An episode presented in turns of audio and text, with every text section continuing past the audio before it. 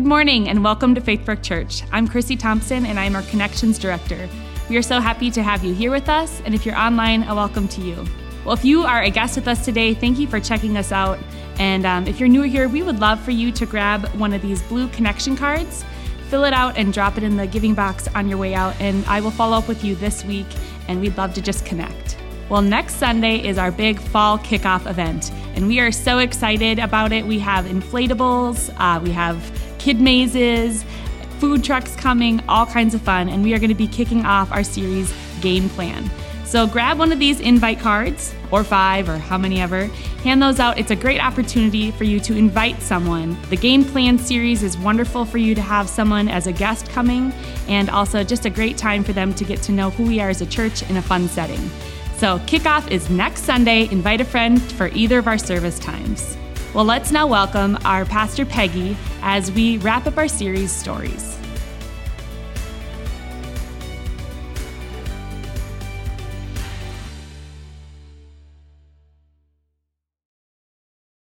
Well, good morning, Faithbrook.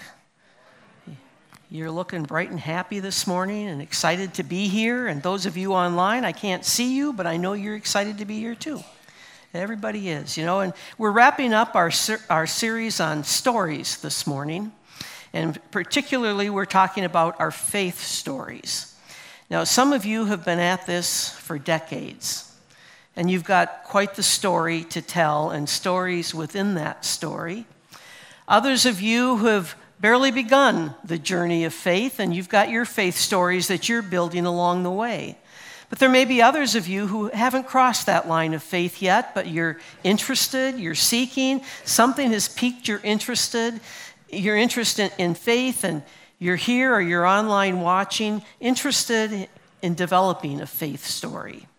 You know, in each of us, there's a moment in time when we begin that faith story. You know, we come to believe that Jesus is who he says he is, that he's called us, that he's chosen us, and we come to him with our sins, asking for forgiveness, receiving that from him, and then we choose to follow him, to walk with him the rest of our lives. You know, and your faith story can actually go back to a point before that, you know, where you're coming and you know that there's something different you want in your life, you're looking for something more, and it's God calling you to himself. And as you begin to seek out and to search for the answers for life, that's where your faith story can begin as you walk in to faith. You know, and as, as we live out our faith stories, we need to be able to articulate them in a way that other people will understand, that we can communicate to them what this is all about. Um, you know, just a couple weeks ago, I was asked by someone, you know, what's your story? You know, why did you decide to follow Christ? What made the difference for you? And how are you living out that story? You know, it was just in a casual conversation of meeting someone new and being able to walk through that story. You know, our, our search for meaning and satisfaction in life can begin at an early age. And we look for those answers from many different directions. You know, and our world is full of answers. Some are good, some are not so good, but we're seeking out uh, how what, what is life all about? And as we search and we make those discoveries along the way, it creates in each one of us a different story. So everyone here this morning, everyone watching online this morning has a story. And if someone were to ask you about that story, how would you respond? What would you say to them? Well, in one of my uh, previous positions several years ago, I was a department head in this large healthcare organization, and we got a new C E O.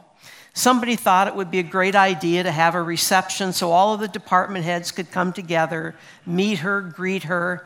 And so there were about fifty or sixty of us gathered in the room. Now, those of you who know me well know that I followed the advice of my mother very carefully. Don't talk to strangers. I still don't talk to strangers. I'm getting better. I'm getting better at it. But, you know, all of a sudden, the C E O was standing next to me. I thought I was being this great wallflower, just up against the wall watching what's happening. I love it there. But she walked up to me and she said, "Who are you?"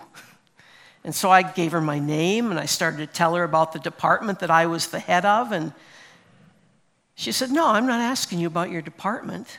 Who are you? And so I gave her my name and started talking a little bit about that department, a little more. Didn't quite know. No, who are you? So, okay, you really want to know, here's who I am. I'm a follower of Jesus Christ. I'm a child of the King. I'm doing everything I can to help build his kingdom here on earth, right? No, I didn't say that. I don't even know what I stammered through in the next couple of minutes. I couldn't tell you what I told her. Who am I? But I do realize that I missed an opportunity to work in my faith story to who I was that day. And so I learned that the, the importance of what Peter taught us in, in Peter three fifteen, he says this, always be prepared to an- give an answer to everyone who asks you to give the reason for the hope that you have. Always be prepared to tell your story in a way that other people will understand it. Well, that was nineteen eighty-eight. thirty-five years later, I think I can articulate my faith story a little better. My faith story is broader, it's deeper, it's different than what it was in nineteen eighty-eight. But I'm going to ask you the same question this morning.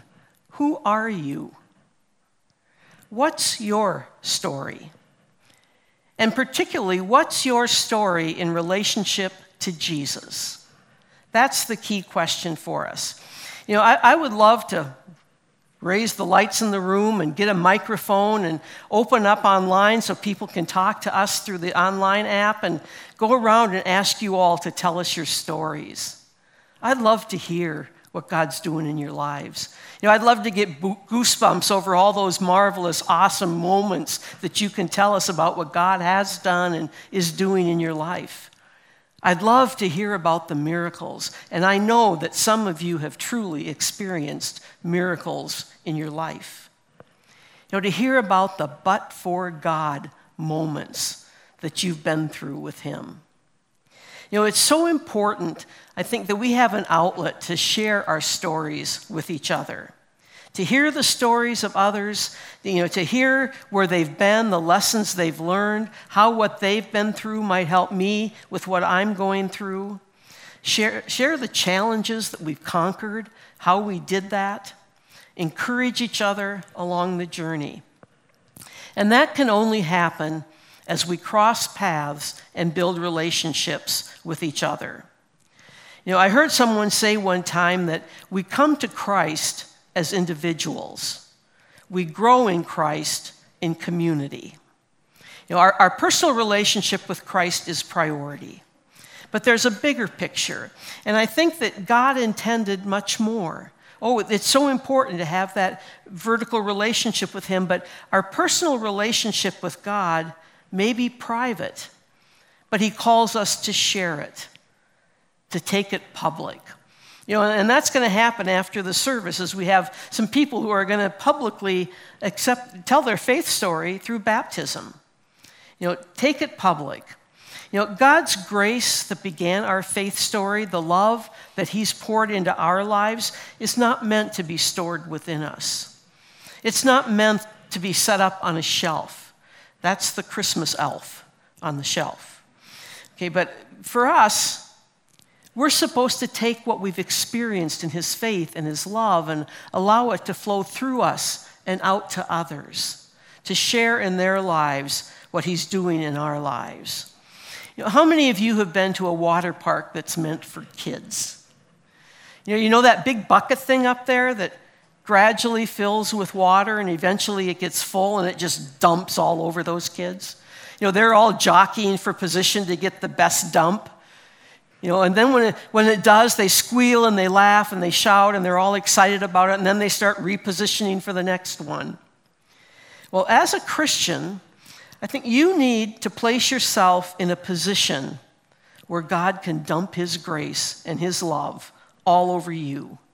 And then the once he does, get back in position for the next dump, just like those kids at the water park.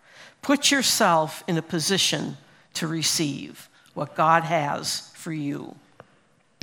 You know, we're not spectators in this life, in this faith story, but we're meant to be active participants. Everybody has a role to play. And how do we find a place to use what God has done for us?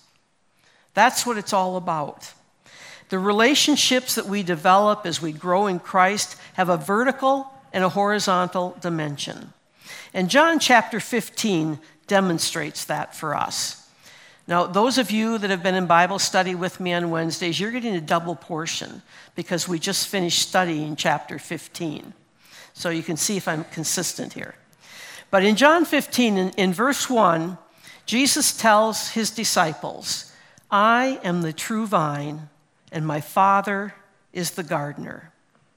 Now, Jesus has spent his time in public ministry for the last three years trying to get people to understand that he and the Father are one, that the Father sent him, that his Father is God. And that's what's gotten him into so much trouble with the religious leaders.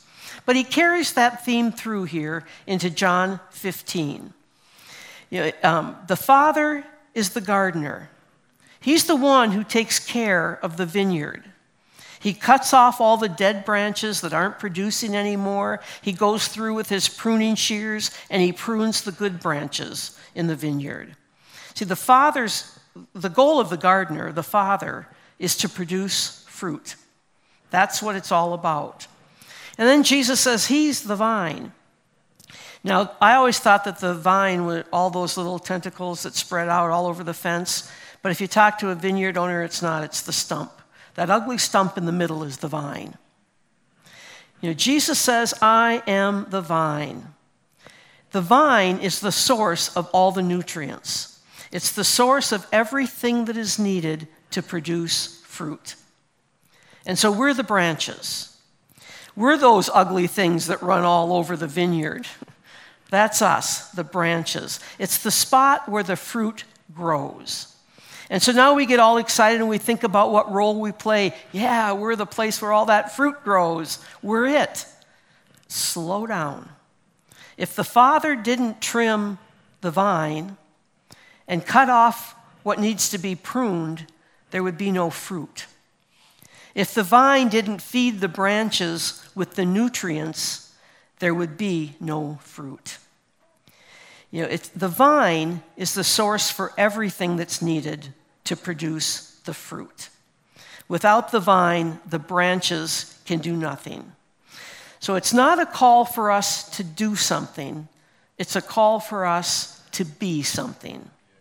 And so Jesus tells us uh, in verse four of John fifteen what we're supposed to be. Remain in me, and I will remain in you.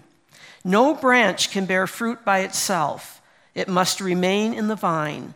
Neither can you bear fruit unless you remain in me. I am the vine, you are the branches. If a man remains in me and I in him, he will bear much fruit. Apart from me, you can do nothing. See, there's the essence of our vertical relationship. It's the vine planted, the branch planted into that vine. Connected to Jesus, in the Father, allowing the Spirit to live his life through us. Now, I find it interesting that Jesus' commandment here is not to bear fruit. He doesn't say, go bear fruit. What does he command us to do? To remain in him. He's the source that will bear fruit in our lives. And so the question for us today is, what is the fruit? Is it more people coming to church? Is it more people coming to Christ? That, that's the product of what we do. That's a great thing to have happening. But I think the Apostle Paul was onto something when he told us in Galatians five twenty-two, the fruit of the Spirit is love, joy, peace, forbearance, which is patience, kindness, goodness, faithfulness, gentleness, and self-control. See, as we remain connected to the vine and allow those nutrients to feed us as branches, we begin to take on the nature of the vine. We, you know, we allow the vine to, to provide nutrients, and we begin to take on the character of Christ. And the world begins to see Jesus living in us. You know, what does it look like to remain in the vine? Well, we remain a people of prayer, a people of the Word. We worship, we stay in touch with Him, we gather together in a community of believers. And everyone that loves Him and celebrates Him is who we want to be with. We want to be with them and celebrate and worship. And then we also submit to the pruning that He does in our lives. It's an intimate process where God comes through and reveals more of who He wants us to be and begins to shape our story by who we need to become. See, being a disciple is not a solitary experience. It's best done in community. And Jesus goes on from talking about the vine and the branches, where He talks about the relationship to Him, and then He begins to talk about the relationship that the disciples should have with each other. And in verse nine, He says this, "As the Father has loved me, so have I loved you. Now remain in me, or now remain in my love. If you obey my commandments, you will remain in my love, just as I have obeyed my Father's commands and remain in His love." See, His relationship with the Father is all about love. His relationship with His disciples is all about love. And if they obey His commands, that's what it's going to take to remain in His love. And then He goes on and gives them another command. In verse twelve, it says, "My command is this, love each other as I have loved you. Greater love has no one than this, that he lay down his life for his friends. You are my friends if you do what I command you." Now, in the history of the scriptures, there's only two people who have been called friends of God, Abraham and Moses. And now Jesus says to His disciples, "You are my friends." He's invited them to be a part of an elite group. "You are my friends if you do what I command you." He's just laid down two connecting commands for them. Remain in my love and love each other as I have loved you. How did He love them?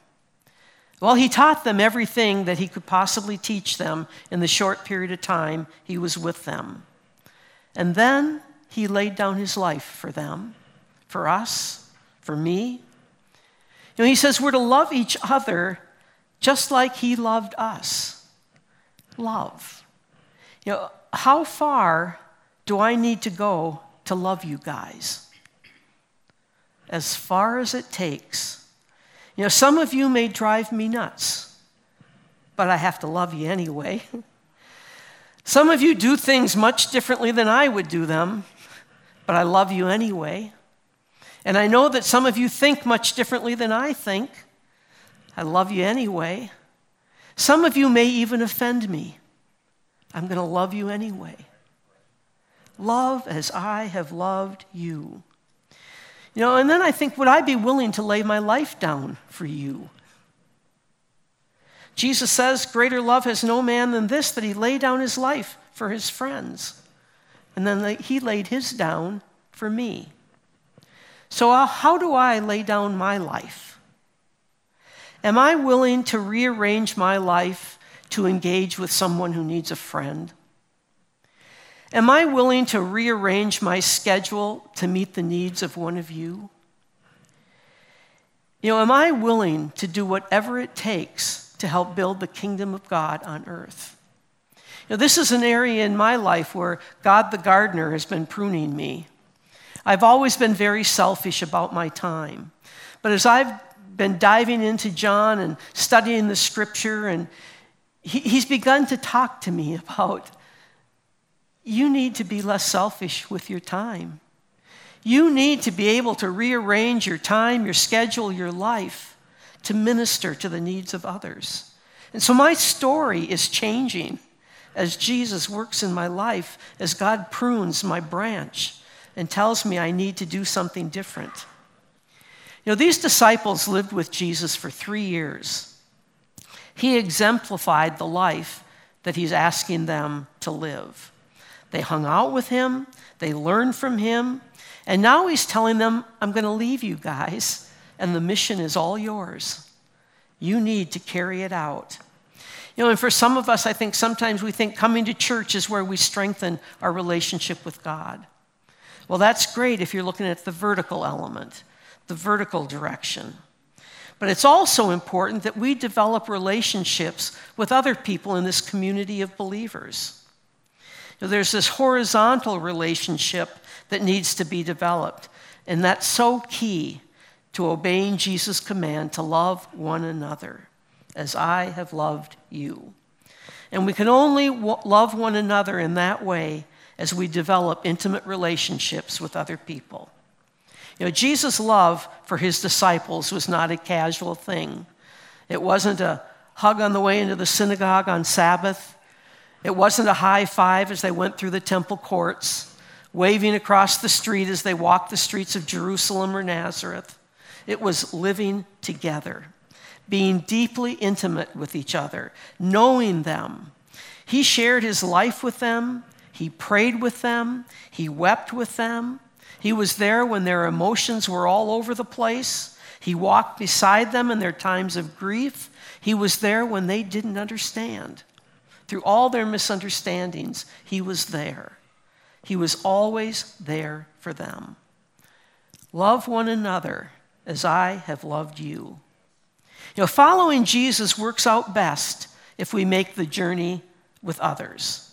Others who that we, we have come to trust and to love. You know, around Faithbrook, we talk about loving God, loving people, and journeying together. That journey is so important. You know, go back to your picture of the vineyard in your mind.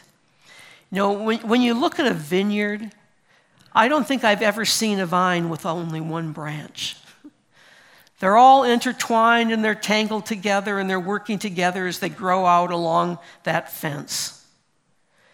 Several branches all together on that vine. You know, and here at Faithbrook, we offer the opportunity for people to get connected to each other and to journey together. And we call them life groups. You know, it's a small group of ten or twelve people that begin to meet on a regular basis and do life together. Growing in Christ is better practiced with other believers. You know, we have the vertical dimension, us and God. The horizontal dimension is us with fellow believers. And what we do is to learn together, laugh together, love together. It makes us stronger in our faith, and it develops a deeper faith story. You know, participating in the weekly services is a great way to grow, but it doesn't give us the opportunity to exchange ideas, to ask questions, to have conversation, to share our stories, to look for advice, to build friendships. That's what life groups do. Learn together, laugh together, love one another. You know, the early church experienced this need for life together. In Acts chapter two, in verse forty-two, says this, "They devoted themselves to the apostles' teaching and to the fellowship, to the breaking of bread and to prayer. Everyone was filled with awe, and many wonders, miraculous signs were done by the apostles. All the believers were together and had everything in common." See, they recognized early on the need to gather together. If they're going to carry out this mission, helping to build the kingdom, they couldn't go it alone. They needed some solidarity. Heard that word solidarity used in our society today. You know, solidarity. What would happen if we had solidarity with other believers and with Jesus? You know, we think that solidarity is for radicals. Jesus was pretty radical. He was close to being a revolutionary. And today as Christians, we're kind of looked at as radical. So can we find a group of people to be in solidarity with? You know, Acts goes on to say this, "Every day they continued to meet together in the temple courts. They broke bread in their homes. They ate together with glad and sincere hearts. They praised God and enjoyed the favor of all people. And the Lord added to their number daily those who were being saved. Life groups get us pretty close to the practice of the first century church. It's the place where we develop bonds of love through shared experiences. We hold each other accountable for our spiritual growth and for discipleship. We watch over each other. We care for each other. We meet each other's needs. Life groups are not meant to be competition for the church service on, on Sunday, but they are a complement to it by getting us together during the week and being able to share with each other. There's a book that came out recently called A People of Grace. It's about becoming disciples together by a man named Sam Barber. And one of the things he says in that book is this: people who share from their hearts regularly develop strong ties to one another and to their common goals for spiritual growth. That's the key element of life groups. Building those strong relationships, changing our faith stories, growing our faith stories. You know, we get busy with work, with kids, with school, going, doing, all kinds of things that take up our life. It seems like every moment of our life, there's somebody that's got a demand on it. Something has a demand on our life, and the things we're doing are all good things. But as we have this constant pull on our life, it can pull us away from God because we are so busy with so many other things. And we need to find a, a moment of time in our busy, busy lives to get centered, to have others who can speak into our lives, to meet with them, that they can encourage us, they can cheer us up, they can share in our joy, they can weep with us in troubled times. They can bring hope to desperate situations. They can laugh with us. They cry with us. They support us in whatever we're going through. Now, consider for a moment, just maybe, Jesus is asking you to lay down your life, to rearrange it so that you can participate with others through a life group.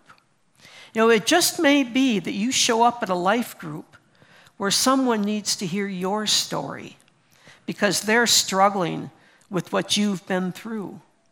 Or it may be that you get to life group and what you're going through, someone else has already been there, and they can share their life story with you, and it helps you through that situation.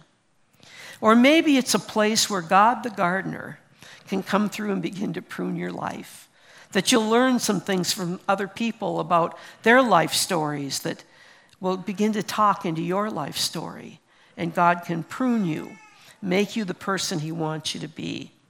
See, we come together, we learn together, we grow together as we share our stories. And our life stories change. Our faith stories begin to grow, they begin to develop, they take on new dimensions as we grow together. Life groups can shape your story. You know, it's a way to work with the vertical and the horizontal dimensions of grace to give us the most benefit. It's a bunch of individuals all gathering together after the same purpose, Jesus, and growing in our relationship with him. It's real community. When we all have a need for community. We have a need for relationships. We have a need for friends, maybe for confidants. We need a place where we can begin to share our life with others. You know, and that's life groups. You know, not quite sure that it's for you? I'd ask you to give it a test drive this fall. Sign up for a life group and see how it goes for you.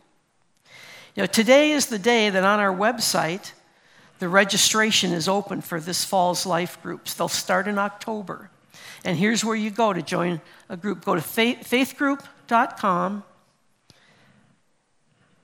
next steps, join a life group.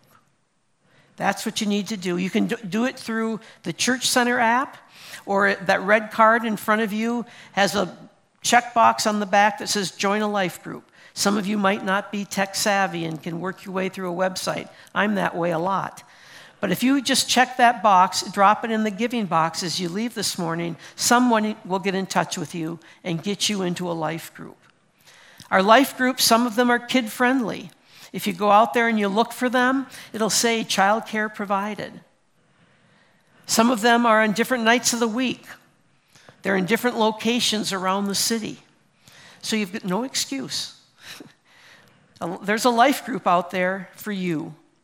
And, and I encourage you today to think about joining a life group. Come on in, you know, and join in the journey with a group of ten or twelve other people who are after the same thing you're after, who share the same interests you do, and allow it to shape your life. So we're going to pray together for just a moment, and then Pastor Jim is going to come, and there's some stories to share with you this morning, and he'll introduce folks to you and then give you some instructions about the baptism to follow. So let's pray. Father, we just come before you this morning, so grateful for who you are, for the stories that you've given us in our life, for leading us into faith. And I pray this morning that if there's someone here who hasn't crossed that faith line yet, that they would begin to think seriously about doing that. Today could be the day they step into faith and that faith story can begin. And Lord, I, I give you permission in my life to prune me. You know, as you search my life, would you prune me so I would be the person you want me to be? And I pray that everyone here and listening online would be willing to pray that same prayer, to allow you to shape us. And I pray for our life groups as we begin in October. Would you just bless every host, every leader? Would you anoint them as they bring their groups together to grow, to learn about you, to laugh together, to love each other? Jesus, would you just pour your blessings on them? Pour your blessings on each of us as we go and on the baptism that's to follow. Would your Spirit just be all over it? I pray in Jesus' name. Amen. Very good. Thank you, Pastor Peggy, for sharing about the importance of developing our story wherever we are at. You know, here at Faithbrook, we're not looking for something from you, but we want to give something for you. And the most valuable thing we can give you is to grow your soul, to grow your character, especially in Christ Jesus. And if you go to our website, faithbrook dot church, you go to the next steps. There's a lot of different options to help you grow. One of the options is a, a tab that says share your story. And uh, one of the best things we can do to grow spiritually and to bless other people is to kind of share what, how God's worked in our life. Uh, maybe there's been a miracle that you you need to share to uh, the staff or others, or just your where you came to find Christ. And you can go to that tab that says share your story, and it really helps other people to hear about stories. I, I know in my life group, it's always good every week almost to gather, hey, how's your week? People are sharing stories. Some are good, some are funny. And we grow and we get uh, more committed and loving when we are in community. Like Pastor Peggy said, we're all about loving God and loving people and growing and journeying together. I want to share a story this morning uh, of um, a young mother who were baptized in our first service. Uh, we've been privileged this summer, including today, to baptize uh, ten people uh, that have made the decision to say yes to Christ and show that by public water baptism.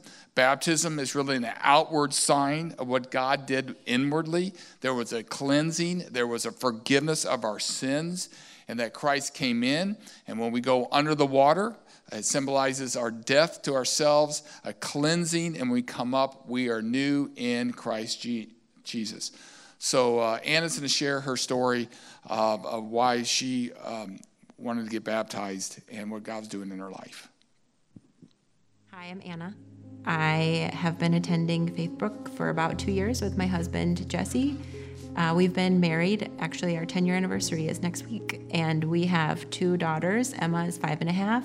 And Everly is three, and I work full-time from home. I have a sales position, and I am excited to share my faith story and why I want to get baptized. My story started when I was four years old. My parents and I immigrated to the United States from Ukraine, just the three of us. God called my mom to come and seek a better life here, and so he brought us here with pretty much nothing but our faith. From then, we were able to build a life here. My parents worked extremely hard to make a life here, and it was all by the grace of God that we were able to make it. And growing up, God was always a part of my life. I leaned in on him through all the challenges in my life and into adulthood. Everything that I had envisioned for my life, God had an even better plan. And when I leaned into God's plan for my life, it always worked out better than I could imagine. I met my husband Jesse in high school. We were married and bought a home and wanted to start a family. And it just didn't prove to be as easy as we had hoped. After a little while of trying to get pregnant, I was diagnosed with P C O S and found myself in a really tough position, questioning whether this was going to happen for us. It wasn't until I came to a point where I needed to just let go of my control of the situation and my worries of the situation and surrender to God's plan for me. One Sunday morning, I decided to take a walk and just pray and listen to what God had to say. And during that walk, I was overwhelmed with this incredible feeling of just chills head to toe. And I truly believed that in that moment, I experienced God's supernatural healing of this condition that was making it difficult for me to get pregnant. I came home from that walk in tears. I told Jesse, like, something just happened. I really think a miracle has happened. And sure enough, a few weeks later, we found out that we were pregnant with our first daughter. I truly feel that my calling in life is to be a mother. And as a Christian mother, I have a big responsibility to raise my kids and to be disciples for Christ. The last few years, the world has changed, life has changed for all of us, and we have gone through some dark circumstances. And in those times, growing as a Christian and as a mother, I found myself called to be bringing it back to Christ and really trying to find ways to make myself be more Christ-like. Whether that's from the music I listen to, movies, habits, all of those things, I found myself wanting to be a better person, to be more like Christ, because some of those things that I used to be interested in just don't fulfill me. Listening to gospel and worship and talking to God and reading his word, those are the things that bring me joy and fulfillment and reduce the stress in my life. And this baptism is a huge step in that piece for me to be cleansed of the, some of those old habits that are no good for me and to just continue to grow in my faith and to be more like Christ so I can show my kids that this is what's important and this is what, what you can receive. Beautiful story. Well, we get a chance to uh, celebrate with the Roy Sims Uh, family. If they could come forward, we want to just uh, introduce you to them before their water baptism. And uh, led by Lisa and Billy. Come on up. Yes. Mm-hmm. It's kind of bright up here, Dad, but we'll be all right. Uh, this is one of, I, I call it the Roy Sims, one of our hockey families, right? We got a lot of families that love hockey, and uh, Billy loves hockey, Logan loves hockey, and I think Mom sort of sometimes. All right, very, very good. Well, they uh, communicated with us that they wanted to get baptized, and we always ask them to share kind of where they, why they want to be baptized, and kind of their faith story. So, any of you would like to go first? Okay. Um. Hello. Um, I wanted to get baptized because I went to a Christian camp, and uh, on Thursday I was asked to stay at the church, and I stayed, and like they like dedicated me to God, but not technically fully. And like when I was like five years old, uh, I had a dream where I saw a bright light, and it said, "Logan, You are my son, and I love you. I woke up at twelve, and I was sweating, and I didn't know what happened. And now I'm here, so yeah. Gotcha. So, Logan, this, this summer at this hockey camp, you really said yes to Jesus and invited him into your life, didn't you? Yes. Well, we're so proud of you, and thank you for sharing that. Yes. Dad, would like to share anything? Sure, why not? Um, so, my journey, um, I was raised in the Catholic religion, um, basically felt forced to go there, um, but about, what, fifteen years ago? Made some really stupid decisions, got in trouble with the law, um, ended up meeting my beautiful wife here. Uh, and from that point forward, uh, realistically, um, you know, the reckless love of God comes into play. We're just slowly but surely seeing signs, seeing, you know, different things happened. And over a couple of years ago, uh, I went to a Hockey Ministries uh, brunch where uh, ex um, North Star, uh, Billy Butters, runs that. And I realized at that point that Billy Butters graduated with my dad um, from the same high school, everything else like that, and what I forget her name, what, what she was saying about the chills and everything, just it just came over me, trying not to cry. Um, and from that point, um, had a conversation with a guy named Kevin O'Leary, good friend of mine, um, down in our basement. Um, you know, we were both crying. Or at least I was. I don't know about him, but I was. Um, and just at that point realized that I needed to make a change. And then um, at his Hockey Ministries camp, Kevin actually recorded him dedicating himself to God. And it just kind of snowballed from there. So here we are. Very good. So... You know, I've always been, I was raised Catholic as well. Um, I've always been a, a faith-filled person, but, you know, time and life can wear you down. So I got a little bit bitter, but we started building a house about four years ago. I wasn't going to cry. And we met this family named the Thompsons, Chrissy Thompson. And um, she invited us to her life group. Sorry. And over the course of the next couple years, she... wore me back down. It reminded me how important my faith was to me. And um, about, I don't know, a year ago, you know, we were having a tough time at home, and um, I just, one day, there was the chill, the, the feeling. And um, over the next, I don't know, six to eight months, there was this one verse that just kept showing itself to me everywhere I looked. In fact, I think Chrissy had it up on her wall at one point. Um, but it was uh, First Corinthians sixteen fourteen. Do everything in love and do everything with love. Let all that you do be done in love. Let all your things be done with charity. And um, I realized that when I think that way and when I do those things, my heart just continued to open. Um, I, I suddenly realized there wasn't any... There wasn't bitterness anymore. There was just love, uh, and it changed my life. And then I realized there was someone living in our home that lives that way every day. So when he said, he started this, he said, Mom, I saw this thing about baptism at church. I want to do it. So I called Billy, and I said, Logan wants to do this. And Billy said, so do I. So how could I not? So here we are, ready to go. And I'm wet enough already, so. All right, thank you, Lisa. Yes, yes, yes. Amen. But I just want to brag on God, how God pursues us, that uh, we kind of do our own thing. We're going to talk about that next week, a game plan. We have our own game plan, but God doesn't give up on us, and he will draw us. Sometimes it's through people. Sometimes it's through neighbors. Sometimes it's through churches and camps and circumstances. But he wants us to come to that realization that we need him. And we say yes to him.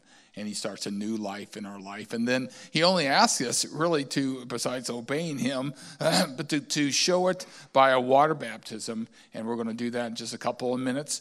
So I'm going to encourage you to stick around. We're going to go out there in about five minutes and get your kids. You're welcome to watch, and we will celebrate uh, when they go down and come up. We'll cheer for them because it tells us in the Word of God that there is more rejoicing of one person coming to Christ than any other thing. Uh, they are rejoicing when people say yes and show that. So uh, you're dismissed. God bless you, and I'll see you out there in about five minutes.